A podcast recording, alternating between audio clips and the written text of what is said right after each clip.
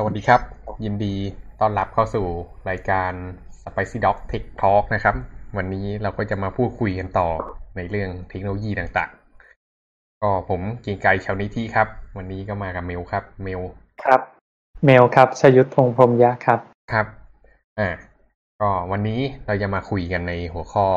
DNS นะครับ ก็ต่อจากเมื่อวานที่เราคุยกันเรื่อง HTTP DNS อืมนี่ก็เป็นเรียกว่าเป็นเป็นเพื่อนกันเลยครับ ต้องต้องมาด้วยกันนะก็บนโลกอินเทอร์เน็ตเนี่ยก็ก็มีสองโปรโตคอลกันแหละที่ครองครองอินเทอร์เน็ตอยู่ก็คือ HTTP กับ DNS ครับ อืมพี่งั้นเมลลองเล่าเรื่อง DNS ให้ฟังคร่าวๆหน่อยไหมครับ ครับ โอเค ตัว DNS นะครับ ก็ย่อมาจาก Domain Name System เนาะหรือว่า เป็นระบบในการจัดเก็บ ชื่อของเว็บต่างครับๆปกติแล้วเนี่ย เวลาเราเข้าเว็บเนี่ย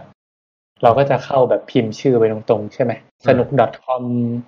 อืมอะไรอะ twitter.com อะไรเงี้ยอืมเออแต่ว่าเบื้องหลังแล้วมันไม่ได้มันไม่ใช่แบบนั้นอืมคือมันมันเอ้ยไม่ใช่เบื้องไม่ใช่ว่าเบื้องหลังไม่ใช่แบบนั้น มันมีเบื้องหลังมากกว่านั้น เอออือมปกติแล้ว คอมพิวเตอร์เนี่ยมันไม่ได้จัดเก็บแบบ สมมุติว่าเราเข้า google.com แล้วมันจะวิ่งไปแบบไปหาแบบเครื่อง google.com อย่างนั้นตรงอืมๆเพราะว่าปกติคอมพิวเตอร์มันไม่ได้สื่อสารโดยใช้ โดยใช้ชื่อตรงๆแบบนี้อืมอืม มันจะมีการสื่อสารโดยใช้ IP address เนาะอืม อืม ก็คือ OTP เอ้ย OSI level อะไรอะ IP address level สามเลมั้งเวลสามอะครับ อืม ครับ ก็เวลาเราพิมพ์เว็บ เราพิมพ์เว็บ twitter.com ไปเงี้ยอืมอ่า บนเบราว์เซอร์ มันก็จะเบราว์เซอร์มันก็จะปูดไปไปหาเครื่องคร่าวๆก่อนนะ เดี๋ยวจะลงดีเทลอีกทีหนึ่งไปไปมันหาก็เครื่จะองวิ่เลยงนะไปเสียงขาด ไปหาเครื่องเครื่องเซิร์ฟเวอร์ของของ ของทวิตเตอร์อะเออ แล้วก็จะส่งข้อมูลกลับมาใช่ไหม อันนี้พูดคร่าวๆกันนะ อืมอืมโอเค อ่า ก็คือ มันก็จะวิ่งไป ก็คือเวลาเราพิมพ์ เราพิมพ์ twitter.com อะ มันจะถูกแปลงไอ้ twitter.com อะ มันถูกแปลงเป็น IP แล้วก็วิ่งไปหาเครื่องนั้น อืม อืม แล้วก็ เครื่องนั้นก็จะส่งข้อมูลกลับมาให้เรา ครับ อืม แต่ว่าปกติแล้วเนี่ย เครื่องเราอะ มันไม่ได้รู้ว่า IP นั้นอะของ twitter.com อะมันคือมันคือเครื่องไหนในโลกนี้อืมมันคือ IP อะไร เราจะไม่ได้รู้ตั้งแต่แรกอืมคอมเราอะไม่สามารถรู้ได้เองว่า twitter.com อะจะต้องวิ่งไปที่ IP ที่เท่าไหร่ไปเครื่องไหน อืม อืม มันจะมีกระบวนการย่อยอีกก็คือดอันนี้คือจะลงดีเทลแล้วก็คือว่า ตอนแรกเนี่ย เวลาเราพิมพ์ twitter.com เนี่ย มันจะวิ่งไปที่ มันจะวิ่งไปที่เครื่องที่เรียกว่า recursive resolver เนาะอืม อืม อันนี้ก็จะเป็นเครื่องคอมพิวเตอร์เครื่องหนึ่ง recursive resolver อืมซึ่งไอตัวเจ้าของ recursive resolver เนี่ย มักจะเป็น ISP อืม อืม ก็คือก็คือผู้ให้บริเจ้าขกาอรงอินเทอร์เน็ตของเรานั่นเอง อ่า อย่างเช่นถ้าเราใช้ T-Broadband อย่างเงี้ยเอออือมมันก็จะวิ่งไปที่ที่ recursive resolver ของ T-Broadband อืม อืม T-Broadband คือ ISP เนาะครับเออ เป็นผู้ให้บริการ อ่า ก็พอมันวิ่งไปหาเครื่อง recursive resolver แล้วเนี่ย ก็คือตัวเบราว์เซอร์อะมันจะวิ่ง มันจะ มันจะ มันจะ มันจะทำการ query ก็คือปกติแล้วถ้า HTTP อะเราจะเรียกว่า request เนาะอืม อืม request เพื่อขอข้อมูลแล้วก็มันก็จะมี response กลับมาให้เรา แต่ว่าไอ้ขั้นตอนการก่อนที่จะ request ผ่าน HTTP เนี่ยอืมมันจะทำการ มันจะต้องคุยกันก่อนว่า เฮ้ย ถ้าจะเข้าเว็บเนี้ย มันจะต้องไปขอข้อมูลจากเว็บไหน อืม ใช่ไหม ซึ่งก่อนจะทำก่อนจะทำก็ มันจะทำ DNS ที่เรากำลังพูดถึงนี้ก่อนก็คือ ตอนแรกอะอันนี้เริ่มเริ่มพูดวกวกวนละเดี๋ยวก่อนนะ ก็คือทวิตเราเข้าทวิตเตอร์ใช่ไหมโอเคอืมอีกทีนะตั้งสติแป๊บหนึ่งอืมเราเข้าทวิตเตอร์เออแล้วเครื่องเบราว์เซอร์เราอะก็จะทำการ query อืม query ไปที่ recursive resolver อืม อืมก็คือเครื่องของ เครื่องเซิร์ฟเวอร์เครื่องหนึ่งของอืม ผู้ให้บริการอินเทอร์เน็ตอืมผู้ให้บไอเครื่อง recursive resolver เนี่ย มันก็จะรับ query ที่มาจากเบราว์เซอร์ของเราอืมมาว่า เออ ต้องการต่อไปที่เว็บเว็บเนี้ยอืมทวิตเตอร์เนี่ย อืม จะต่อไปได้ยังไงอืมไอเครื่อง recursive resolver เนี่ย ก็จะไปคุยกับอีกเครื่องหนึ่งที่เรียกว่า root name server อืม root name server เนี่ยเป็น เป็นก็คือ root ก็คือตัวแบบถ้าถ้าถ้าพูดถึงแบบ symmetric tree อะมันจะคือตัวโนดบนสุดเลยอะอืม อืม มันจะเป็นตัวลากของมันเลยครับเวลาเราพิมพ์ twitter.com เราจะไอเครื่อง recursive resolver มันจะวิ่งไปหาไอเครื่อง root name server นี้ก่อน อืม root name server ก็จะดูว่า recursive resolver เนี่ย ต้องการต้องการต้องการ address ไหน อืม ต้องการต้องการ IP ก็คือไอเครื่อง recursive resolver มันก็จะส่ง twitter.com ไปที่ root name server ใช่ไหม อืม อืม คราวเนี้ย root name server มันก็จะอ่านละว่า ไอตัว recursive resolver เนี่ยต้องการเว็บนี้ อืมอืมมันก็จะใช้วิธีการคือ root name server เนี่ย มันจะมี มันจะทำการแบ่งหมวดหมู่อ่าฮะทำการแบ่งหมวดหมู่ ไอตัว โดยที่มันจะแบ่งหมวดหมู่อย่างนี้ก็คือว่าปกติในเว็บเนี่ยมันจะมีลงท้ายด้วย .com อืม co th org อะไรก็ว่าไปใช่ไหม net อะไรเงี้ย อืม อืม ไอ root name server เนี่ย มันจะแตกหน่อโดยการจะแบ่งประเภทตามตัว .com .net .org เนี่ยมันจะแบ่งแบ่งแบ่งแบ่งแบ่งไว้ อืม เออ มันจะกรุ๊ปไว้ไว้ที่เดียวกัน แล้วคราวเนี้ยอย่างเช่นเมื่อกี้เราพิมพ์ twitter.com อืม twitter เนี่ยมันลงท้ายด้วย .com อืม root name server เนี่ยมันก็จะตอบกลับมาว่า เออ ถ้า ถ้าจะหาไอ้ .com เนี่ย ให้ไปที่เซิร์ฟเวอร์นี้ อืม อืม มันก็จะส่งกลับมาที่เครื่อง recursive resolver เมื่อกี้ ว่า เออ ให้ไปที่เซิร์ฟเวอร์นี้อืมไอเซิร์ฟเวอร์ที่ไอเซิร์ฟเวอร์นี้ที่บอกเนี่ยคือชื่อว่า TLD name server หรือว่า top level domain server อืมครับมันเป็นที่ที่มันเป็นที่ที่ที่บอกว่าอย่างเมื่อกี้ .com ให้ไปที่เซิร์ฟเวอร์นี้อืมมันก็จะเป็นเซิร์ฟเวอร์ .com .com .com TLD name server อืมอืมก็คือโดเมน .com ทั้งหมดก็จะถูกเก็บไว้ที่นี่ ใช่ให้ไปที่เซิร์ฟเวอร์ไอที่เฉพาะ .com เนี่ยให้ให้วิ่งไปที่นี่ อืม ไอ recursive resolver มันก็จะวิ่งไปที่ที่ .com name server เมื่อกี้ใช่ไหมอืมก็จะวิ่งเข้าไป วิ่งเข้าไปที่ tld.com name server แล้วพอวิ่งเข้าไปปุ๊บ tld.com name server เนี่ย มันก็จะไปดูว่าทวิตเตอร์เนี่ย มันตรงกับ IP อะไร อืมเอ้ยใช่ไหมวะ อ๋อยังไม่ใช่ยังไม่ใช่ มันจะดูก่อนว่า มันจะดูก่อนว่าทวิต มันจะดูก่อนว่าที่ re- recursive resolver อะส่งมาให้เราอะอืม ส่งมาเอ้ยไม่ใช่ส่งมาให้เราส่งไปที่ tld.com name server เนี่ย มันส่งเว็บอะไรไปให้ อืม มันส่งทวิตเตอร์ใช่ไหมส่งทวิตเตอร์ไปให้ tld name com name server เนี่ย มันก็จะส่งกลับมาว่า เออ ถ้าจะหาของทวิตเตอร์ให้ไปที่ authoritative name server อันนี้ อืม อืม ก็คือมัน Author- บันทึกไว้ว่าใครเป็นเจ้าของของ twitter.com ใช่ อืม computer.com เออ ทวิตเตมัอนร์ก็จะไม่ส่ใช่งคอมพิวเตอร์ computer ทวิตเตอร์ ทวิตเตอร์ เออ ใช่เออเรากำลังรีโซลทวิตเตอร์กันอยู่ไม่เกี่ยวกับคอมพิวเตอร์โอ เคเออ มันก็จะบอกว่า เออ ถ้าจะไปทวิตเตอร์เนี่ยอืมให้ไปที่ authoritative name server อันนี้อืมเออ มันก็จะส่งกลับมาที่ recursive name resolver อีกรอบหนึ่งอืมไอ้ recursive resolver มันก็จะวิ่งไปที่ authori- authoritative name server นี้อืมเพื่อไปขอ IP อืม Twitter อืมอืม มันคราวเนี้ยไอตัว authoritative name server เนี่ยก็จะส่ง IP กลับมาให้ตัว recursive resolver อืม อืม ว่า โอเค เอา IP ไป อืม ไอ recursive resolver เนี่ยก็จะส่ง IP มาให้เครื่องเรา ให้เบราว์เซอร์เรา อืม อืม ก็ทั้งหมด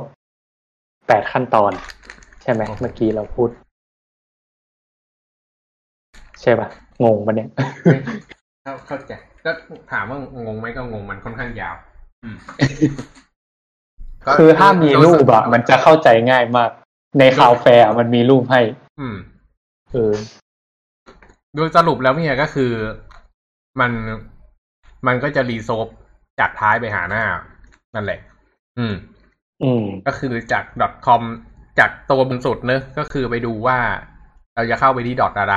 แล้วมันก็จะบอกอืมว่าจะเข้าไปที่ dot ไหน ต้องไปอืมต่อที่ name server อะไร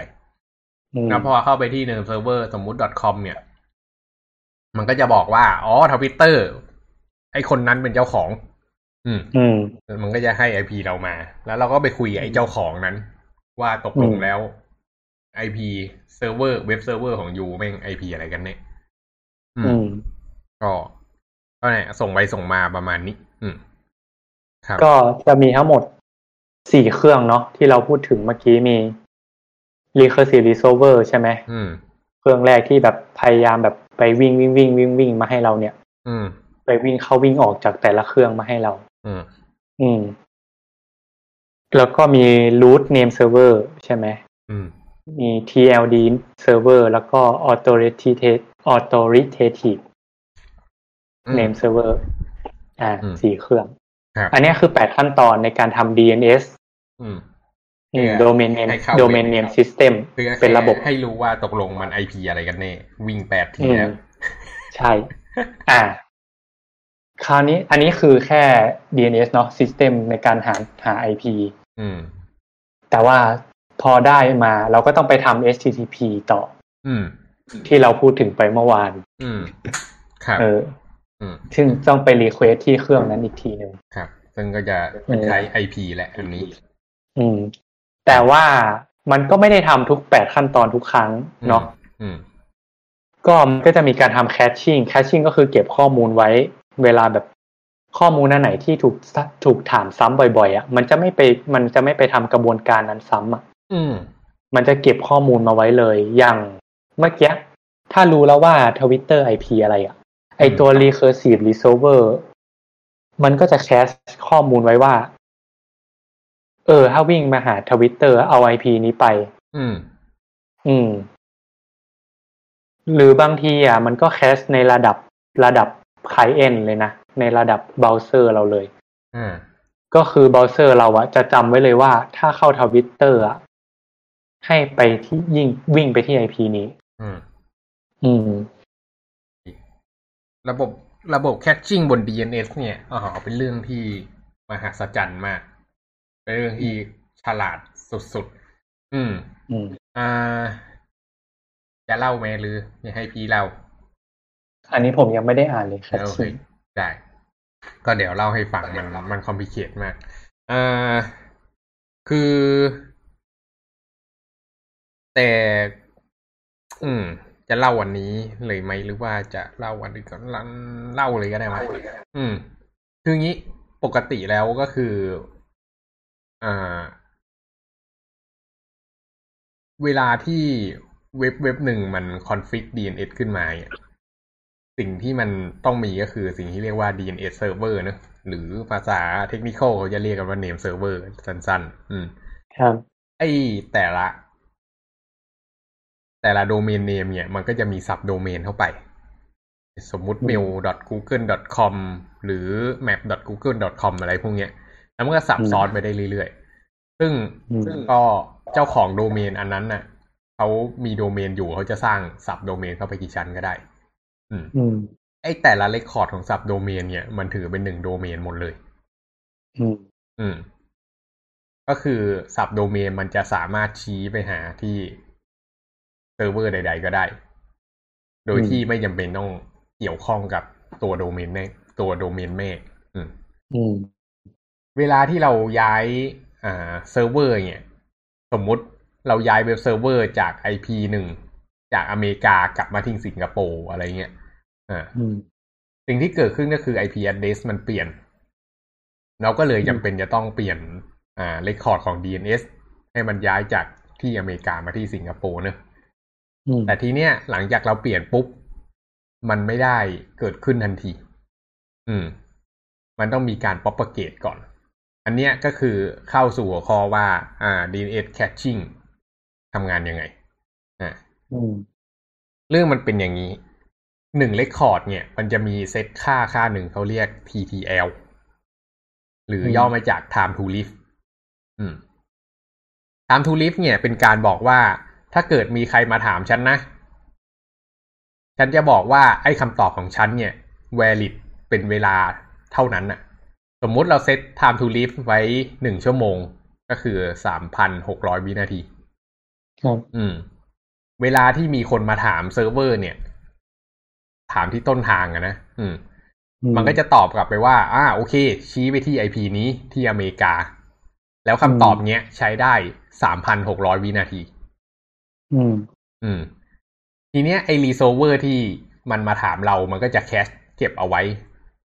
ในเครื่องมันเป็นเวลาสามพันหกร้อยวินาทีอืมอ่า โอเค ทีเนี้ย มันก็จะส่งคำตอบเนี้ยเชนกลับไปเรื่อยๆ จนกระทั่งไปถึงเครื่องไคแอนเลย เครื่องไคแอนเนี่ยก็จะจำเอาไว้เหมือนกันว่า อ๋อคำตอบนี้ใช้ได้สามพันหกร้อยวินาทีอืมต่อมาสมมุติเวลาผ่านไปครึ่งชั่วโมง ก็คือหนึ่งพันแปดร้อยวินาทีผ่านไป มีเครื่องไคแอนบีเกิดขึ้นมา เครื่องไคแอนบีเข้าไปถาม DNS server ตัวนั้น แต่ไม่ได้เป็น DNS server ต้นทางแล้วเป็นไอ้ resolver ของ ISP อืม อืม ซึ่งมันก็ค้นพบว่า อ๋อ มันมีแคชชิ่งอยู่แล้วนี่หว่า งั้นตอบไคแอนไปเลยดีกว่าว่า เออ วิ่งไปหา IP ที่อเมริกา อืม แต่ว่า time to live เหลือเวลาแค่หนึ่งพันแปดร้อยวินาทีแล้ว อืม ทีเนี้ย เวลาที่มันเครื่องไคแอนบีได้คำตอบไปเนี่ย มันก็จะบอกว่า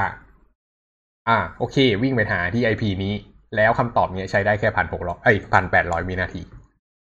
อืม อ่า เพราะฉะนั้นอย่างเงี้ย มันหมายความว่า เวลาของเครื่องไคแอนเอกับเวลาของเครื่องไคแอนบีอะ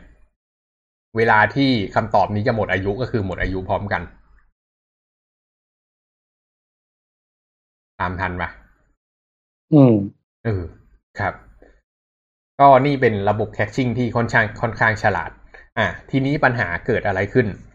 ปัญหาเกิดขึ้นเมื่อสมมุติผ่านไปหนึ่งพันแปดร้อยวินาทีแล้วเนอะเครื่อง client B มาถามแล้วก็มาติด cache ต่อมาไอ้เจ้าของเว็บไซต์ มันไปเปลี่ยน อ่าไปเปลี่ยนชื่อเอ้ยไปเปลี่ยน record นั้นอะบอกให้ชี้จากอเมริกามาอยู่ที่สิงคโปร์แทน อืม เพราะฉะนั้นเมื่อมันมี resolver คนใหม่ เข้าไปถามที่เครื่องต้นทางเนี่ย DNS ต้นทาง มันจะได้เป็น IP ของสิงคโปร์มา สมมุติมี Client 4เกิดขึ้นมาอีกตัวหนึ่ง แต่เป็น ISP คนละเจ้ากัน อืมเพิ่งเคยเข้าเว็บนี้ครั้งแรก มันก็จะวิ่งเข้า ISP ISP ก็วิ่งเข้าไปหาต้นทาง ต้นทางก็บอกว่า เอ้า ให้ไปต่อ IP ที่สิงคโปร์ time to live สามพันหกร้อยวินาทีอืมอืม มันก็จะ save เก็บไว้ จะสังเกตว่าณจุดเนี้ย เครื่อง client A บอกว่าอเมริกา เครื่อง client B บอกว่าอเมริกาเหมือนกัน แต่หนึ่งพันแปดร้อยวินาทีอืมส่วนเครื่อง client B ได้ IP ที่สิงคโปร์ สามพันหกร้อยวินาทีอืมอืม เพราะฉะนั้นไอ้คนสองกลุ่มเนี้ยจะเห็นเว็บไซต์คนละเว็บกัน อืม มันวิ่งไปที่คนละเซิร์ฟเวอร์ อืม อันเนี้ยคือระบบ caching บน DNS และปัญหาที่มันเกิดขึ้น อืม ทีเนี้ย อ่า เวลาที่ ไอ้ DNS เนี่ยมันก็มีข้อดีข้อเสียที่เราเซตไว้นานหรือไม่นานเนอะถ้าเกิดเราเซตไว้นานเนี่ย สิ่งที่เกิดขึ้นก็คือที่ ISP เนี่ย มันก็จะแคชเอาไว้ให้ และเวลา user มันถามเนี่ย ISP มันก็จะตอบได้เลย แต่ว่าถ้าเกิดมันหมดอายุ มันจะต้องมารีวอลิเดตใหม่ ว่าตกลงตอนนี้ IP เป็นอะไรกันแน่อืม อืม มันก็ถ้าเกิดมันไม่ต้อง revalidate บ่อยๆเนี่ย user ก็จะใช้งานได้เร็วอืมอืมแต่อย่างที่ว่าถ้าเกิดเราเซตนานเกินไป เวลามัน resolve มันก็จะนาน ไอ้เวลาที่เราเปลี่ยนทีเนี่ยกว่ามันจะเห็นตรงกันทั้งโลกทั้งหมดอะมันก็จะนาน เพราะฉะนั้นเนี่ย เวลาระดับ professional ที่เขาทำกันเนี่ยเขาจะทำประมาณนี้ สมมุติเรารู้แล้วว่า วันพรุ่งนี้เรากำลังจะเปลี่ยน อ่า เรากำลังจะเปลี่ยน DNS server ของเครื่องเราเนี่ย เราจะไม่รีบเปลี่ยนวันนี้ เราจะไปเซต time to live ให้มันต่ำลงมา อาจจะเหลือ อ่าสองนาทีอะไรอย่างนี้ อืมอืมก็ร้อยี่สิบวิก็ไปเซตเอาไว้ แล้วอืมทีเนี้ย เวลาที่ อ่า มันมีการใช้งานในช่วงเนี้ย มันก็จะยังใช้งานได้ แต่ทุกๆสองนาทีมันจะต้องมีการมารีโซฟใหม่ ก็ไม่ได้มีปัญหาอะไรอ่าอืมแล้วเมื่อไหร่ที่เราเปลี่ยน อ่า IP จากอเมริกามาที่สิงคโปร์ปุ๊บเนี่ย ภายในสองนาทีอะ เครื่องไคลแอนทุกเครื่องทั่วโลก จะได้คำตอบใหม่ทั้งหมด อืม อืม อันนี้คือสิ่งที่เรียกว่า TTL ก็คือระบบแคชชิ่งของ DNS ครับอืมอันเนี้ยไอการที่มันมีการค่อยๆเปลี่ยนเนี่ย จากคนหนึ่งเห็นอย่างหนึ่งแล้วอีกสักพักต้องรออีกสักพักหนึ่งเนี่ย ถึงจะเห็นค่าใหม่เนี่ย อันเนี้ยเขาเรียกว่าการ propagate อืม ค่อยๆกระจายคำตอบออกไปเรื่อยๆอืมอืมก็เป็นนกลไกที่เกิดขึ้นโดยอัตโนมัติ เพราะฉะนั้นเนี่ย เราก็เลยสังเกตว่าถ้าเกิดเราไปจดโดเมนใหม่เนี่ยมันก็จะมีปัญหาว่าบางทีมันใช้ไม่ได้ มันต้องรอก่อน ถามว่าทำไมอืมมันใช้ไม่ได้ทันที ก็เป็นเพราะไอ้ DNS เนี่ยแหละ อืม ครับ มันไม่ยอมไปถามต้นทาง อืมเพราะว่าให้มันไปถามต้นทางตลอดก็ไม่ไหวเหมือนกัน ไม่งั้นทราฟฟิกมันก็วิ่งเยอะ อืม มันก็เลยใช้ DNS กลางทางเนี่ย เป็นคนช่วยอ่า propagate สัญญาณครับผม อืมพอเข้าใจปะก็เข้าใจนะ แต่งงว่าทำไมพอจดโดเมนใหม่แล้วเข้าไม่ได้ เพราะว่าในเมื่อโดเมนใหม่มันก็ใช้ IP แบบใหม่ ถูกไหมเออปัญหาก็คือจดโดเมนใหม่ปุ๊บมันได้ IP ใหม่มา ตั้งแต่ต้นอืม แล้วเราก็เข้าไปเปลี่ยน IP ให้มันชี้ไปอีกที่หนึ่งอ๋อ อันนี้ในกรณีที่เราต้องการจะเปลี่ยน IP ด้วยถูกป่ะใช่ ซึ่งปกติมันจะเกิดอย่างนี้เป็นเรื่องธรรมดามากครับ ครั้งแรกมันรีโซฟไปเนี่ย มันจะหาไม่เจอว่าตกลงมันต้อง IP อะไรกันแน่แล้วมันก็จะจำคำตอบนั้นไว้ไง ว่ามันไม่มีอยู่ เอออืมเออ จนกระทั่งมันก็หมดเวลาของมันนะมันถึงจะไป ไอ้นี่มาใหม่ครับ อืม โอเค อืม มีอะไรเล่าอีกกับ DNS ก็ไม่มีนะ โอเค จริงๆ DNS มันมีอืม ดีเทลแบบ มันมีดีเทลอีกอะเยอะ พวกแบบ อืม different type of DNS server อืม เออ มีแบบ มีว่า root name server คืออะไรกันแน่อะไรเงี้ย อืม ครับอืมก็โอเค ก็เดี๋ยวเดี๋ยวเล่าต่อแล้วกัน มีอีกเยอะ DNS นี่เล่าได้ยาวครับ ก็เรื่องหนึ่งที่ยังไม่ได้บอกเลยก็คือ DNS สื่อสารด้วยโปรโตคอล UDP เนอะอืมอืมก็ยิงกันอย่างรวดเร็ว เพราะว่ามันอืมไม่ได้เป็นอะไรที่ซีเรียสมากอืมอืม ถ้ายิงไปแล้วมันดรอปก็เดี๋ยวก็ยิงใหม่ก็ได้ ไม่เป็นไร อืมอืมเอ่อทีเนี้ยเอ่อ สิ่งที่เกิดขึ้นก็คือ DNS จะเชื่อมกับระบบที่เราเรียกว่าเจ้าของโดเมนเนมอืมอืมคือคำถามว่าโดเมนเนมมันมาจากไหนวะทำไมอยู่ดีๆ มีเจ้าของใครเป็นเจ้าของ .com ใครเป็นเจ้าของ .net ใครเป็นเจ้าของ .org หรือใครเป็นเจ้าของ .th อืม มันก็ อ่าเขาเรียกอะไร มันก็มีองค์กรที่ดูแลเรื่องพวกนี้ ก็อืม ก็หนีไม่พ้นในพวกองค์กรในอเมริกานั่นแหละ อืม ว่าเขาก็เป็นคนตั้งขึ้นมาก่อนแล้วเขาก็ตั้งองค์กรตั้งเป็นกึ่งกึ่งมูลนิธิขึ้นมา อืม แล้วก็เวลาคนแล้วเขาก็มีไอ้เซิร์ฟเวอร์ DNS ของเขาเนี่ย แล้วก็จำอ่า แต่มันจะเป็นเซิร์ฟเวอร์ DNS ที่ประเภทที่แบบบอกว่า เออใครเป็นเจ้าของโดเมนไหนอะนะอืมอืม ทีเนี้ยสิ่งที่เกิดขึ้นก็คือเวลาคนที่จะจดโดเมนเนี่ย ก็คือจะต้องอ่าเสียค่าธรรมเนียมในการจดโดเมน ประมาณอืมสิบดอลลาร์ของ .com อะนะอืม แล้วเขาก็จะเอา เราก็ต้องไปเช็คก่อนว่าชื่อเนี้ยมันมีคนใช้หรือยัง ถ้ามันยังไม่มีคนใช้ก็สามารถจดได้ มันก็จะให้กรอกข้อมูลส่วนตัวไป ซึ่งไอ้ข้อมูลส่วนตัวนี่เดี๋ยวเดี๋ยวว่ากันอีกที อืม อ่า ถ้าเกิดจดได้ปุ๊บเนี่ยเขาก็จะเอาจ่ายค่าธรรมเนียมเรียบร้อยเขาก็จะเอาชื่อของเราไปใส่ไว้ข้างในลิสต์อืมแล้วเราก็มีสิทธิ์ในการเข้าไปจัดการบริหารชื่อนั้น อืมอ่า ทีเนี้ยสิ่งที่เกิดขึ้นก็คือ เวลาที่คนมาถามไอ้ server.com ว่าไอ้ชื่อเนี้ยเป็นของใคร ซึ่งสมมุติมันเป็นชื่อของเราอะนะ ทีเนี้ยอืมมันก็จะชี้มาหาเรา อืม แต่ไอการจดชื่อชั้นแรกเนี่ย อ่า ที่อยากจะบอกก็คือ อ่า ไอเครื่องเซิร์ฟเวอร์ที่เอาไว้เก็บชื่อตรงเนี้ย มันไม่ได้เก็บว่า IP อะไร อืม มันเก็บเป็นตัว pointer ตัวหนึ่งที่เขาเรียกว่า name server หรือตัวย่อว่า ns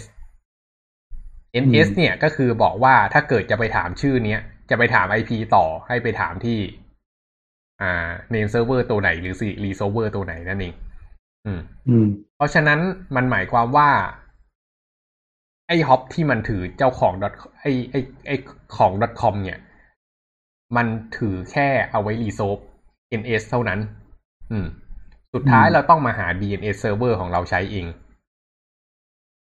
อืม อืม สิ่งที่เกิดขึ้นก็คือเวลาเราไปใช้ไปสมัคร hosting พวกเนี้ย อ่า ถ้าเกิดเคยไปสมัครอะนะเขาก็จะบอกว่า ถ้าเกิด you มีโดเมนอยู่แล้ว ก็จะมีเลขมาให้สองตัว ns หนึ่ง ns สองก็ให้เอาเลขตรงเนี้ย ไปใส่ ไปใส่ไว้ข้างในหน้าคอนโซลที่เอาไว้สมัครโดเมนอะอืมอืมแล้วมันก็จะชี้ IP มาหาที่ name server ตัวนี้ อืม ซึ่งพอชี้มาหาที่ name server ตัวเนี้ย มันก็คือ DNS ของเราเองแหละ อืม ซึ่ง DNS ของเราตัวเนี้ย มันก็จะบอกว่า โอเค ถ้าเกิดเข้ามาที่ root domain ก็คือไม่มี www เนี่ยเออก็ให้ resolve ไปที่ IP ไหน หรือถ้าเกิดเข้าไปที่ sub domain ไหนให้วิ่งไปที่ตรงไหนอืมอืม ก็จะเป็นอะไรประมาณนั้น ครับ ทีเนี้ย record ก็มีหลายอย่าง เวลาที่ อ่า อันนั้นขั้นแรกจบไปแล้วเนอะก็คือ set name server ว่าจะต้องไปที่ไหน อืม ต่อมาก็คือต้องมาเซต DNS ให้มันชี้มาหา hostingอืม ก็หลักอืมๆเรคคอร์ดที่จะต้องรู้ ก็มี NS อันที่หนึ่งก็คือ name server name server บอกว่าถ้าเกิดเข้ามาที่นี่ให้ชี้ต่อให้ forward ต่อไปเรื่อยๆ เข้าไปที่ไหน แล้วส่วนใหญ่ name server เนี่ยเขาจะเซตมากกว่าหนึ่งตัว ส่วนใหญ่จะเซตไว้สองตัว เพราะว่ามันเป็นไปได้ว่า name server เนี่ย มันจะล่มอืม แล้วถ้าเกิด name server มันล่มขึ้นมาเนี่ย มันก็จะไม่สามารถ resolve domain ได้อืมอืมอ่าทีเนี้ย พอเข้ามาถึง name server ปุ๊บเรคคอร์ดแรกเลยที่เราจะได้เห็นก็คือเรคคอร์ดที่มีตัวย่อว่า A อืม A เนี่ยคือ IPv4 ก็คือใส่อืมลงไปว่าที่ sub domain เนี้ยให้วิ่งไปที่ IP ไหน อืม อืม ต่อมาที่คล้ายๆ A ก็คือ A A A A ก็คือ A สี่ตัว ให้เดาว่าคืออะไร A สี่ตัว เมื่อกี้ A เดียวคือ IPv4 IPv4 A สี่ตัว IP อ่า A ตัวเดียวเป็น IPv4 A สี่ตัว IPv6 เหรอ เออ ใช่ A สี่ตัวคือ IPv6 ครับ อืม ก็ความยาวของ IPv4 มันคงเป็นสี่เท่าของ IP ไอ้ IPv6 คงเป็นสี่เท่าของ IPv4 อะมั้งเขาเลยตั้งอะไรอย่างนั้น ครับอืมอืม ก็อ่ามันสี่เท่าเปล่าวะสี่เท่าใช่ มั้งอืม นี่นี่วีอ่าอืม วันนี้สมองไม่ค่อยเล่นและขี้เกียจคำนวณ อืม ครับ ก็อ่านั่นแหละ สรุปก็คือสมมุติถ้าเกิดเว็บโฮสติ้งของเรามี IPv6 ด้วย เราก็สามารถเซต AAA เข้าไปได้ มันก็จะวิ่งเข้า IPv6 ซึ่ง IPv6 นี่ก็ เออถ้าจะพูดก็เป็นอีกหัวข้อหนึ่งอีกหัวข้อเยอะนึกอืม อ่า โอเค อันนี้ก็จบเรื่อง A แล้วทีนี้ความพิเศษของ Record A เว้ยมีอยู่อย่างหนึ่งก็คือ Record A เนี่ยสามารถเซตได้มากกว่าหนึ่งอัน หมายความว่าสมมุติเรามี www อยู่ เราเซตว่าสับโดเมน www ให้ชี้ไปหา IP เนี้ย เราสามารถเซตได้ www ให้วิ่งไปหลาย ๆ ที่ได้ อย่างเช่นจุดหนึ่งจุดสองจุดสามจุดสี่อ่าก็แล้วแต่มีเครื่องเซิร์ฟเวอร์กี่เครื่องก็สามารถเซตได้ เพราะฉะนั้นน่ะ ด้วยตัว DNS เองเนี่ย มันเป็น load balancer ในตัว มันสามารถทำให้อ่าเป็นการกระจาย load server ให้เราโดยอัตโนมัติแบบ primitive เลย อืมครับ อันนี้เป็น load balancer แบบยุคโบราณนะ ซึ่งทุกวันนี้เขาไม่ใช้กันแล้วมัน มันมันมันไม่ได้มีการกระจายที่ดีอะ อืมครับแต่อย่างน้อยมันก็ช่วยช่วยกระจาย load ได้ เพราะว่าเวลาที่มันมาถามเนี้ยแทนที่มันจะ แทนที่มันจะบอกแบบจุดหนึ่งตลอดทุกครั้งอะ มันก็จะบอกจุดหนึ่งบ้างจุดสองบ้างจุดสามบ้างกระจายกันอะ เป็นแบบสุ่มครับ มันก็จะช่วยให้ user แต่ละคนก็กระจายข้ามกันไปข้ามกันมา และไอ infra ข้างหลังก็ไปจัดการกันเอง อันนี้ก็จะทำให้ไม่ต้องทำ load balancing ก็เรียกว่าเขาก็ออกแบบมาดีตั้งแต่ต้นต่อมาก็มี record อีกประเภทหนึ่งที่ค่อนข้างจะเจอบ่อย เรียกว่า CNAME อืม CNAME เนี่ยเหมือนเป็น alias อะเป็นชื่อเล่นครับ ตัวอย่างเช่น อ่า สมมุติเราเซตที่ root ไว้ตัวอย่างสมมุติเว็บ spicydoc.org เนอะก็ set root ไว้ที่ A IP หนึ่ง คือที่ root จะต้องเป็น A เท่านั้น อืมนี่เป็นเป็นเป็นเรื่องข้อบังคับ อืม แต่แต่สุดท้ายมันมันก็มีทางอ้อมอะนะ ตอนนี้ Cloudflare ก็ยอมให้เราเสร็จเป็น CNAME ได้เหมือนกัน แต่อันนี้ไม่แหละ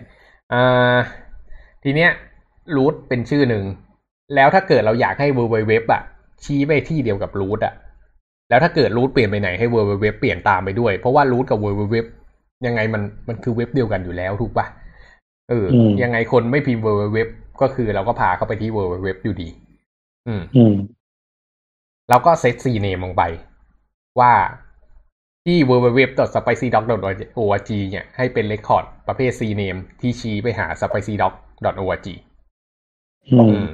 ไอ้เว็บ spicydoc.org เนี่ย มันก็จะไปรีโซฟตัว A มาให้ เพราะฉะนั้นมันก็จะเป็นโดเมนเดียวกัน อืม cname เนี่ยไม่สามารถเซตสองเรคคอร์ดอย่าง A ได้แล้วเพราะมันไม่มีวันจำเป็นจะต้องทำตรงนั้น ครับ อืม อืมอ๋อแสดงว่าเอนี่เราเซตดอกจันไว้หรอ ไม่ดอกจันดอกสไปซี่ดอกก่อนเอคือรูทโดเมนสมมุติเข้า spicydoc.org เลยอะ แบบไม่พิมพ์ www มันใช่แบบไม่พิมพ์ www เลย อืม อันนี้เขาเรียกว่า root domain อืม อืม แต่ว่าถ้าเกิดเข้า www เนี่ย www.spicydoc.org เนี่ย www ก็คือ subdomain อืม อืมซึ่งบางคนมันก็พิมพ์ www บางคนมันก็ไม่พิมพ์ถูกปะละ่ะอืม อืม ก็สุดท้ายเราก็จะพาเขาไปที่เว็บเดียวกันแหละ อืมก็แล้วแต่ใครอยากจะเอา www ออกหรือใครอยากจะเอา www เข้า อันนั้นก็ไปไปเซตกันเองที่ web server ครับ อืม อันนี้ก็ CNAME เนอะซึ่ง CNAME เนี่ยมันดีถึงขนาดที่ว่าเราสามารถเซตข้าม host ข้าม service กันได้เลยทีเดียว ตัวอย่างอย่างเช่น อ่าเราใช้บริการของ Google Cloud Run เนี่ย Google Cloud Run เนี่ยมันก็จะให้มัน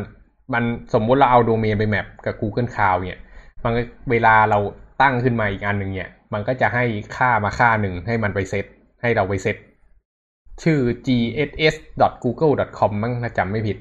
อืม แล้วเราก็เอาไอ้ค่าอย่างเงี้ยไปเซตไว้กับสับโดเมนของเรา อืม แล้วเวลาที่ user มา resolve มาที่อ่า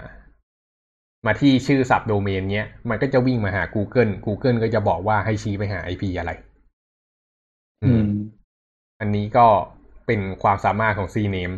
ซึ่งส่วนใหญ่เวลาใช้งานกันเนี่ย ถ้าเกิดเว็บเราไม่ได้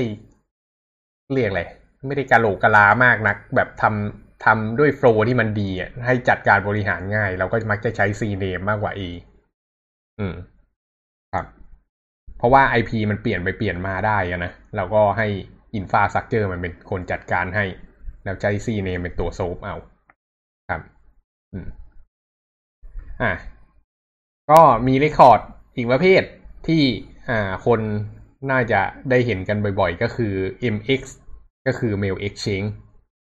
อืมอืมสิ่งที่มันมาคู่ อ่า กับอินเทอร์เน็ต ซึ่งเกิดมาก่อนเว็บเนี่ย จริง ๆ แล้วมันคืออีเมล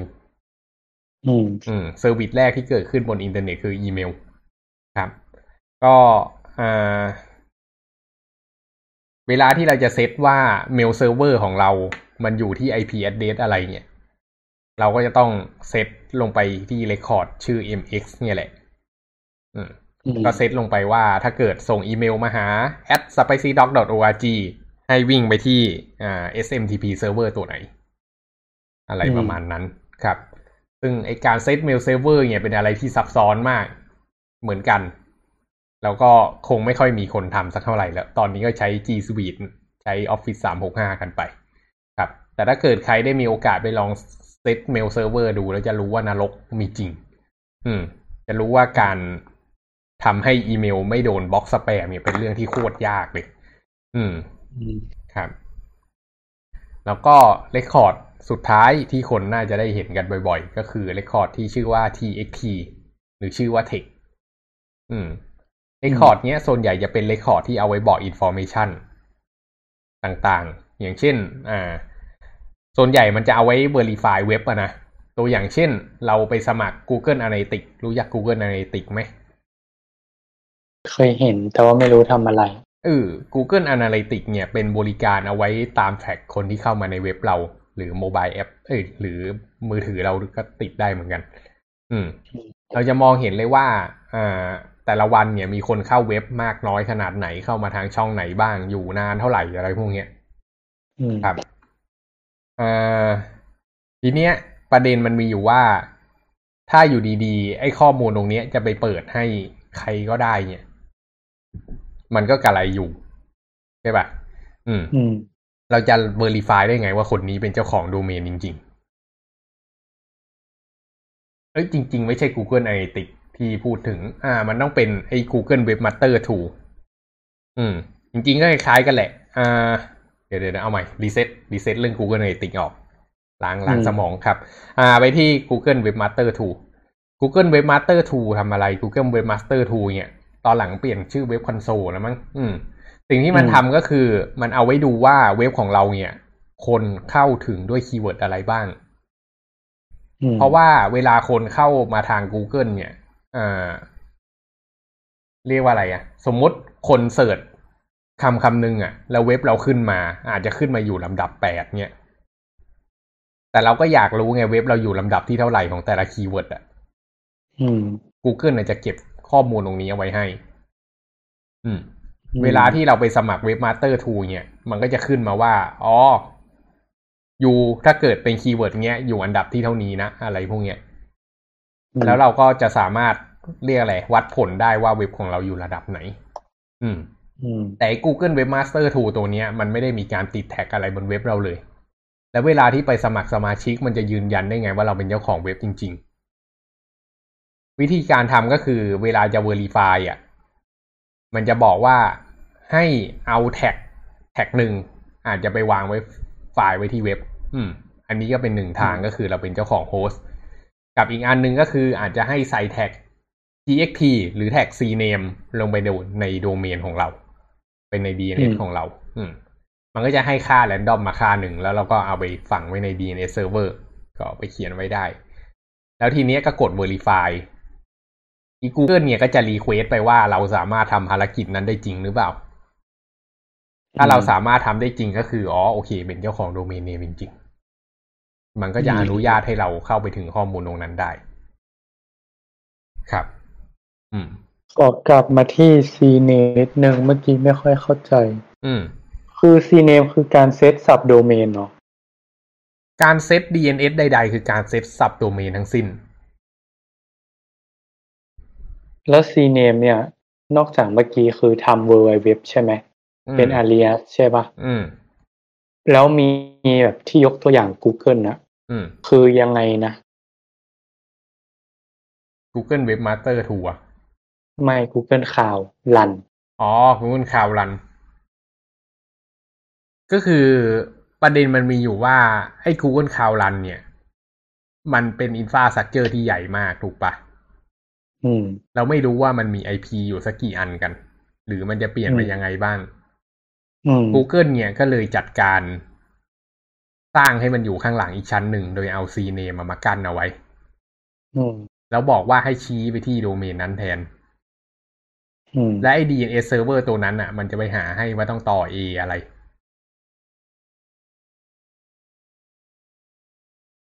อืมหมายถึงว่า เออ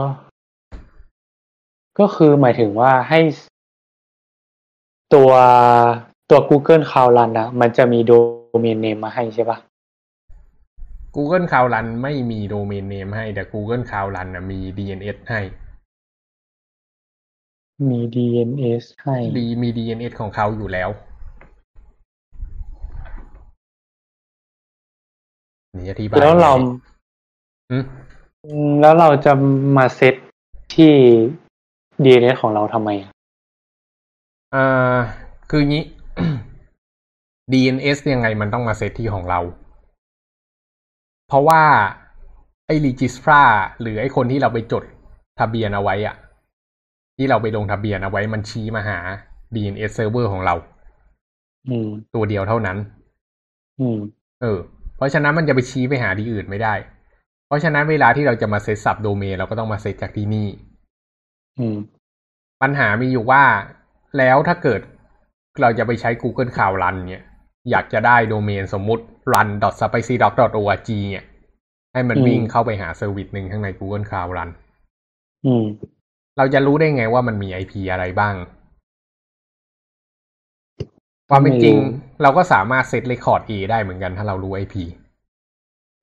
แต่ Google ก็ให้บริการง่ายกว่า โดยการเซต CNAME ของเขาเองขึ้นมาตัวหนึ่งเซตเป็น sub domain ของเขาอะ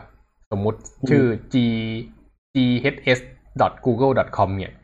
อืมอืม และไอ้ ghs.google.com เนี่ย มันก็จะชี้ไปหา A หลาย ๆ ตัวของเขา ที่เป็นโหลดอืมบาลานเซอร์ของเขาอืมอืม ทีเนี้ยเราอะจริง ๆ เป้าหมายของเราจริง ๆ เราอยากชี้ไปหาไอ้โหลดบาลานเซอร์พวกนั้น อืม แต่เวลามันเปลี่ยนกันทีอะ เราก็ต้องมาตามแก้ด้วยถูกปะอืมอืมแทนที่เราจะใช้ A เนี่ยเราก็ไปใช้ของ Google แทนก็คือ ใช้ CNAME ชี้ไปหา gss.google.com ไอ GSS ที่พูดถึงก็คือ URL ที่ Google มีให้ Google Cloud Run เอาให้อะนะใช่อืมแล้วทีเนี้ย แทนที่มันจะอ่าแทนที่มันจะชี้ไปหา A มันก็ชี้ไปหา C แล้ว C ก็จะไปรีโซฟหา A ซึ่งความพิเศษที่อยากจะเล่าให้เห็นก็คือ เออโดเมนเลมโดเมนเนมของเรา มันดันชี้ไปหาของ Google ได้เฉยเลยอืมนั่นหมายความว่าความเป็นจริงแล้ว เราสามารถถ้าเราเป็นเจ้าของโดเมน เราสามารถ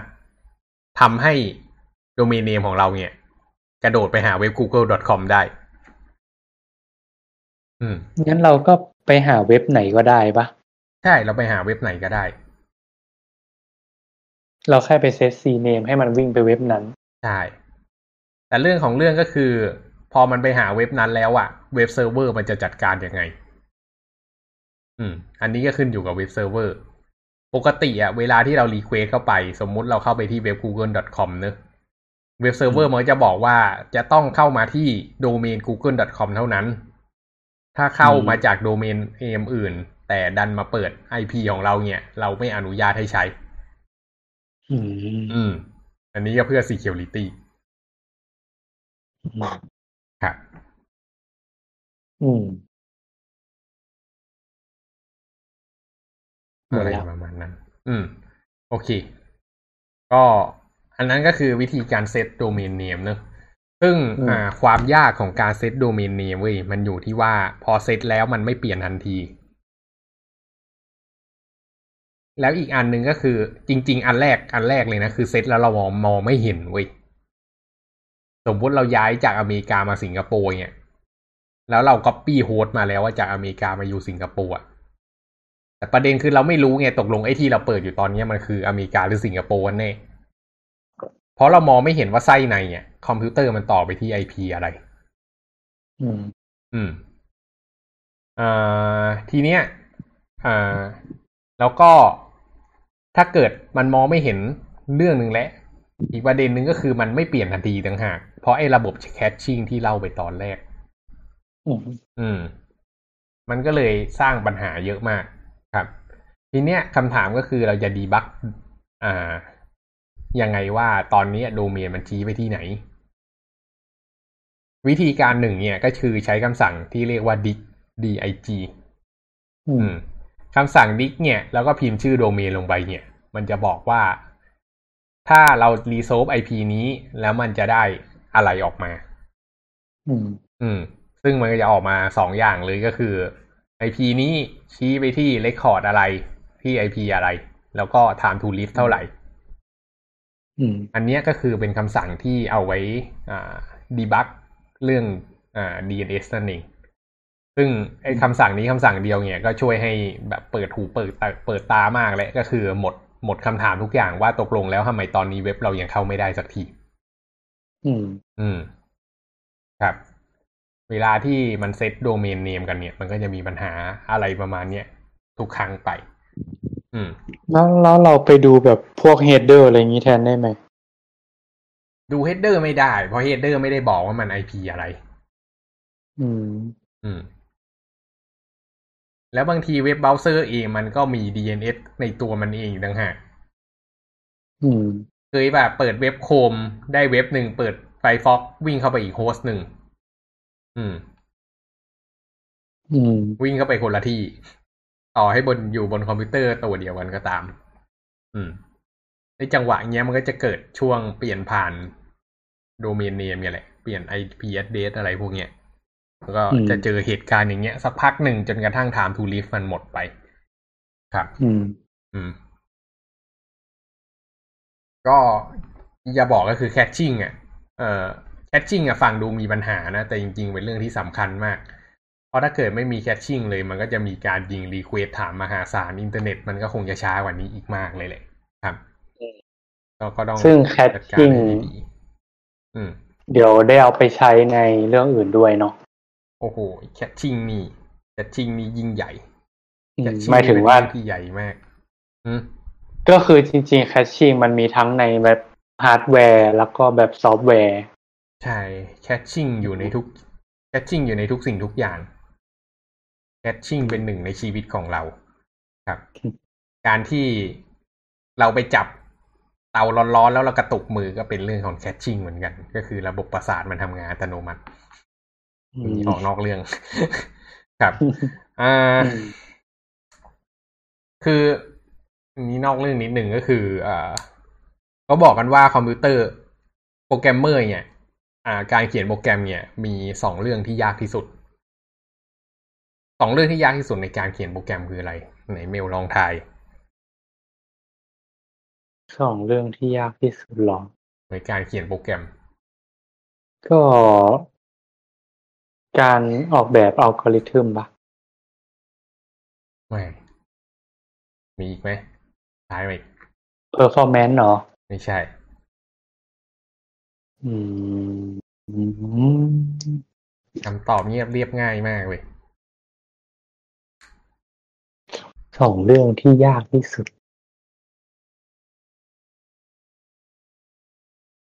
คิดไม่ออกแล้วอะโอเคเฉลย เรื่องที่หนึ่ง การตั้งชื่อ การตั้งชื่อตัวแปร การตั้งชื่อฟังก์ชัน ยากไหมอืมก็ไม่ยากนะ ถ้าเราแบบเข้าใจหลักการตั้งชื่ออะอือหือแสดงว่ายังเขียนโปรแกรมมาไม่ช่ำชองมากพอ ถ้าเขียนโปรแกรมจริง ๆ แล้วงานหนึ่งของโปรแกรมเมอร์เนี่ยในวันแต่ละวันที่เขียนโปรแกรมก็คือการตั้งชื่อเนี่ยตั้งชื่อแม่งทั้งวันน่ะ อืม ไม่เราก็ต้องตั้งชื่อให้มันสอดคล้องกับสิ่งที่มันเอาไปใช้ดิ ใช่ แล้วบางทีมันจะเจอความกำกวมเว้ยว่าไอ้สิ่งสองสิ่งที่เราตั้งชื่ออะมันมีความคล้ายคลึงกันมากอืมจนกระทั่งเราเลือกไม่ได้ว่าตกลงเราควรจะตั้งชื่อไอ้นี่ว่าอะไรดี แล้วชื่อไม่หรือว่าเราจะมาอสัอกบมาสนแปลทีกหลังๆ ใช่สับสนทีหลังว่าตัวเนี้ยเอาไปใช้อะไรกันแน่ ใช่ อืม มันก็ อันนั้นก็เรื่องที่หนึ่งที่มันยาก เพราะว่ารายการตั้งชื่อยาก เพราะว่ามันคือการสื่อสารชนิดหนึ่ง มันคือการสื่อสารไปหาคนในอนาคต ที่จะมาอ่านโค้ดของเรา เราก็เลยต้องคิดเผื่อว่าตกลงถ้าเกิดเราตั้งชื่ออย่างนี้ไปเนี่ยไอ้คนในอนาคตที่มาอ่านชื่อตัวแปรเนี้ยมันจะรู้เรื่องหรือเปล่าว่าตกลงไอ้นี่คือตัวแปรอะไร อืมอืม โดยเฉพาะยิ่งโปรแกรมยาวๆอะไรพวกเนี้ยโอ้โหยอ่านทีลำบากอืมอืมเอ่ออีกเรื่องหนึ่งที่ยากมาก แต่ว่าอ่า ถ้าเกิดยังไม่ได้เขียนโปรแกรมเยอะมากก็ยังไม่เจอ ก็คือเรื่อง caching เนี่ยแหละอ่า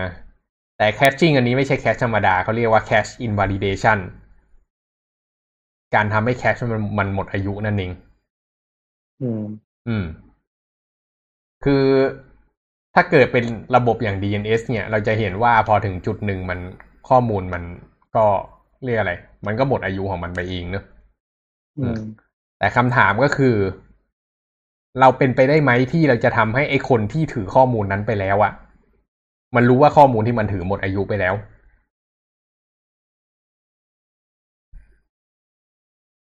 อืมคำตอบเว้ยก็คือทำไม่ได้ เพราะว่าเราไม่สามารถไปบังคับให้เขา invalidate cache ของเขาได้ เพราะเขาได้จำไปแล้วว่าคำตอบเนี้ยมันใช้ได้นานเท่าไหร่ อืม อืม แต่ในระบบบางระบบในโลกความเป็นจริง เนี่ย อย่างเช่น สมมุติเราเปิดธนาคาร สมมุติเราเปิด เปิดแอปธนาคารเนี่ย อืม แล้วก็สมมุติตอนนี้เรามีเงินหนึ่งหมื่นบาท แล้วเราเปิดในคอมอีกอันหนึ่ง แล้วในคอมเนี่ย มันโอนเงินออกไป let's say สองพันบาท เพราะฉะนั้นตังค์ในบัญชีมันควรมีหนึ่งหมื่นบาทถูกเอ้ยมันเหลือแปดพันบาทถูกปะอืม แต่ว่าบนมือถือมันยังขึ้นหนึ่งหมื่นบาทอยู่เลย แล้วเราจะโอนเงินหนึ่งหมื่นบาทออกไปได้ไหมคำตอบแม่งก็คือไม่ได้ เพราะว่าเซิร์ฟเวอร์มันจำไว้ที่แปดพันบาท แต่สุดท้ายมันสร้าง experience แย่ๆให้กับ user ไปแล้วเรียบร้อย อืม อืมอันเนี้ยก็คือเรื่อง caching ครับ user ก็ต้องรู้วิธีการ refresh หรือเปล่าใช่รู้ user ก็เลยต้องรู้วิธีวิธีการ refresh ไงแต่ประเด็นที่จะบอกก็คือมันไม่สามารถทำให้คอมพิวเตอร์เองมันรู้ว่ามันควรจะ invalidate cache เมื่อไหร่ ถ้าเกิดเราตั้งให้มัน invalidate บ่อยๆ เซิร์ฟเวอร์เราก็จะทำงานหนักเกินไปเกินความจำเป็น เพราะว่าส่วนใหญ่มันก็จะไม่ refresh request ได้ข้อมูลเดิมถูกปะละ่ะอืม แต่ถ้าเกิดเราไม่ invalidate บ่อยๆ มันก็จะมีปัญหาอย่างที่ว่า user เห็นข้อมูลไม่ตรงตามความเป็นจริง อืม อืม ก็ออกออกทะเลอีกแหละครับอะกลับมาเรื่องสุดท้ายของเรื่องโดเมน ก็คือถ้าจำได้ว่าจะช่วงกลางๆ ได้บอกไปว่า มันมีความจำเป็นต้องกรอกชื่อที่อยู่อะไรพวกเนี้ย ข้อมูลส่วนตัวลงไปในการสมัครโดเมนด้วยคำถามคือเอาไปใช้ทำอะไร อืม อืม ก็เอาไว้ใช้ในการเช็คในการขอไอ้นี้ปะ Public Key ปะไม่ใช่ มันเอาไว้ใช้ยืนยันสิทธิ์ความเป็นเจ้าของ อืม ตัวอย่างเช่น คิดว่า โดเมน google.com ราคาเท่าไหร่สองร้อยล้านนะไม่รู้เหมือนกันราคาเท่าไหร่ ครับอ่าแต่เรื่องของเรื่องก็คือราคามันแพงมาก แน่นอนอยู่แหละอืมใครได้ google.com มานี่โอ้โห ได้ทราฟฟิกมหาศาลอะแค่เอามาลงโฆษณาก็ตายแล้ว แบบแค่นั้นก็รวยจนไม่ไหวแล้วอะแค่หลอกหลอกคนแม่งกลายเป็นสุดยอดเว็บโฆษณาไปเลยอะพูดกันตามตรง อืม อ่า สิ่งที่เกิดขึ้นก็คือถ้าเกิดโดเมน google.com โดนไฮแจ็คขึ้นมาจะทำยังไง เออ ทีเนี้ยมันก็เลยมีกระบวนการการยืนยันสิทธิ์อยู่ ก็คือเวลาที่สมัครโดเมนเขาก็เลยให้ใส่ข้อมูล เจ้าของ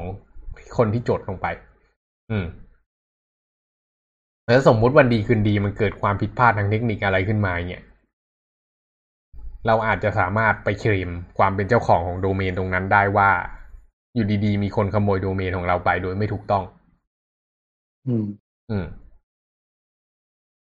อะไรประมาณนั้น ครับอืมแต่ล้วมัก็นฟ้องร้องได้ใช่ไหมใช่ถ้าเกิดชื่อมันคุ้มค่าดีจะฟ้องนะอืม แต่เรื่องมันมีอยู่ที่ว่าอ่าไอข้อมูลโดเมนตรงเนี้ย มันจะขึ้นไปอยู่ใน directory ตัวหนึ่งที่เขาเรียกว่า who is อืม who is ก็คือใครคือคนนี้นั่นเอง อืม มันจะเข้าไปหาได้ว่าโดเมนเนมเนี้ยจดเมื่อไหร่จะหมดอายุเมื่อไหร่แล้วใครเป็นเจ้าของ อืม ถ้าเกิดเราเปิดเว็บ who is เนี่ย อ่า แล้วเราก็ใส่ชื่อลงไปเราจะเห็นเลย รวมถึงตัวเราด้วยถ้าเกิดเราใส่ข้อมูลจริงลงไป ก็จะเห็นหมดเลยว่าเราเคยกรอกอะไรลงไป ครับ อืมอื มมันก็เลยสูญเสีย privacy ไป อืม ตอนหลังไอ้พวก domain name registrar เนี่ยก็คือไอ้คนจดลงทะเบียน domain name ให้เราเนี่ย ก็จะมี service เป็นอ่า privacy protection ให้ ว่ามันจะไม่เขียนข้อมูลจริงลงไปใน whois อืม แต่มันจะเก็บไว้ที่ตัวของมันเอง แล้วเวลามีปัญหาสามารถไปเคลมได้อืมซึ่งก็ตั้งแต่ใช้มาก็ยังไม่เคยมีปัญหานะ อืม เดี๋ยวก่อนนะมืออีสใช่ไหม อืม โดเมน who is ลองค้นอะไรประมาณเนี้ยครับสไปซี่ด็อกไม่เห็นได้เลย เออ ก็ปิดไปแล้วไง ไม่ได้ฮะ ไม่ได้ไม่ใช่ ไม่ปิดเรื่อง privacy ไม่ให้เปิด ให้รู้ว่าเป็นของใคร อืม อืม ครับ อืม หรือเปล่าวะ น่าจะใช่ อืม domain name ปกติจะปิดนะ อืม แต่ถ้าอ๋อเปิดก็ผิดไม่แคร์เท่าไหร่อะ คือถ้าเกิดอยากรู้เบอร์โทรพี่ก็ค้น whois spicydog.org ก็จะเห็นเบอร์เลยเฮ้ยเราพูดอะไรออกไปในนี้วะเนี่ยอืมไม่มี โอเคสไปซี่ด็อกไม่มัน ใช่เว็บนี้มันเช็คได้จริงปะเนี่ย ต้องไปดูอืมดีๆจริง ๆ เว็บเว็บเว็บ Who is จริงๆอะมันควรจะไปเช็คที่เว็บ internet.net อืมครับ internet.net เนี่ยเป็น directory หลักอินเทอร์เน็ต who is อืม อืม อ่า โอเค anyway ก็นั้นก็เรื่องโดเมนเนอะ แล้วก็ครับมีแถมเรื่อง Who is ไปอีกหน่อย มีอะไรอยากเสริมไหมครับเมล ตอนนี้ยังไม่มี อืม คิดไม่ออก อีกเรื่องหนึ่งที่อยากจะบอกเนอะเมื่อถึงตรงนี้แล้วก็คือโดเมนมันไม่ได้จดฟรี มันอืมปีละสามร้อยบาทอืมแต่อยากจะบอกว่านี่เป็นสามร้อยบาทที่คุ้มค่าที่สุดในการลงทุนเลย อืม เพราะว่าอะไร เพราะว่าสามร้อยบาทเนี้ยมันทำให้เรามีเว็บไซต์ของเราขึ้นมาทำให้เรารู้ว่าเราจดโดเมนเนมแล้ว เราต้องเอามันไปทำอะไรสักอย่าง ถ้าเกิดเราอืมจดทิ้งไว้แล้วเราไม่ทำอะไรเลยเนี้ยเราก็จะเสีย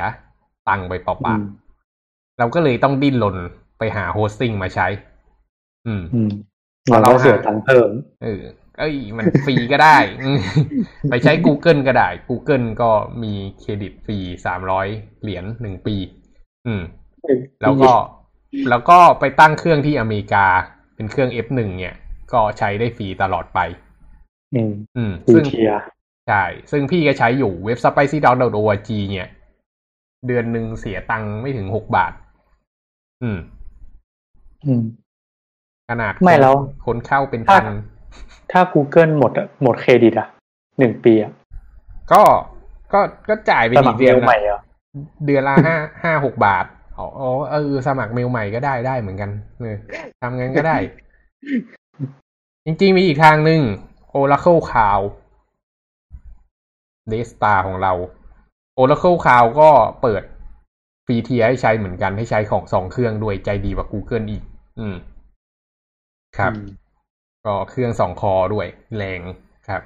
ใช้งานฟรีตลอดไป เอ้ยถ้าถ้าเครดิตหมดนี่คือ VM ที่อเมริกานี่เดือนละกี่เหรียญอะฟรี สมมติว่าเครดิตหมดแล้วอะนะ ฟรี forever ถึงแม้ว่าหมดอายุสามร้อยเหรียญก็ตาม ใช่ จริงดิ เออ ก็ทุกวันนี้พี่ก็ใช้อยู่ โอ้ แต่อืมเครื่องมันกากมากเลยนะเว้ยแรมมันห้าร้อยกว่า อืม แบบไม้ QL เปิดทีก็เต็มแล้วอะต้องใช้ swap area สวอปแอเรียเดี๋ยวไม่ว่าคืออะไรขี่ช่างมันก่อนไว้ค่อยว่ากันเออครับ ก็อะไรประมาณนั้น อืมอืมเอ่อก็ก็เลยอยากจะบอกว่า สามร้อยบาทเนี่ย ค่าบุฟเฟ่ต์มื้อเดียวก็หมดแล้วเรามาซื้อโดเมนดีกว่า จะได้เรียนรู้อะไรเพิ่มครับ อืม ก็จะได้มีเว็บของตัวเอง แล้วอีกเรื่องหนึ่งที่อยากจะบอกก็คือทุกวันนี้ที่ได้ดิบได้ดีมาก็เพราะเว็บ spicydog.org เนี่ยแหละอืมอืม พอเราดิ้นรนไปหา hosting เนี่ย เอาเว็บไปลงแล้วเนี่ย มันก็อยู่เฉยไม่ได้ มันก็ต้องทำนู่นทำนี่อืมเรียนรู้นู่นนี่ตลอดเวลา optimize เว็บให้มันดีขึ้น ลองนู่นนี่นั่น จนกระทั่งอืมใช้ดีนุกเป็นใช้ Engine X เป็นแบบคล่องไปหมดเนี่ย ก็เพราะไอ้เว็บ spicydoc.org เนี่ยอืม อืม มีมีแบบว่าคำนวณโฮอินวันด้วยเอออันยอดฮิตมากอันนั้นเป็นโพสต์ที่กดเปิดเยอะที่สุดคือตอนนี้เนี่ยแฟดแฟดมันเลิกได้รับความนิยมไปแล้วแฟดมันกำลังจะถูก disable แล้ว เดี๋ยวหน้านั้นจะไม่รอด อืม อืม ครับ ก็อะไรประมาณนั้น อืม โอเค ก็ อ่า จบท้ายด้วยว่า เดี๋ยวอยากจะให้ไปลองจดโดเมนกันดู ถ้ามีโอกาส แล้วก็ลองเอาไปเชื่อมใช้งานสำหรับสายคนที่อยู่สายคอมพิวเตอร์ แล้วก็มีความสามารถเนอะก็จะได้ต่อยอดความรู้ถ้ายังไม่มีโอกาสอืม ไปจัดไปเมล คิดชื่อไป คิดชื่อได้เดี๋ยวจดเลย โอเค อืมอืมครับ อ่า โอเค ก็น่าจะพอแล้วเนอะวันนี้ ยืดครับยาวเฉยเลย ทีแรกว่าจะสั้น ๆ อืม ก็เดี๋ยวครั้งหน้าเรามาต่อกันเรื่องอะไรดีเรื่อง net เนอะอืม net NAT ก็ครับจะมาดูกันว่า เน็ตบ้านจะต่อออกข้างนอกได้ยังไง ก็น่าจะได้สัมผัส IPv6 ด้วยสักหน่อยหนึ่งครับ อืมอืมส่วนวันนี้รายการ Spicy Dog Tech Talk Tech Talk วันนี้รายการ Spicy Dog Tech Talks ก็จะจบกันไปแต่เพียงเท่านี้ดีครับ สวัสดีครับ สวัสดีครับ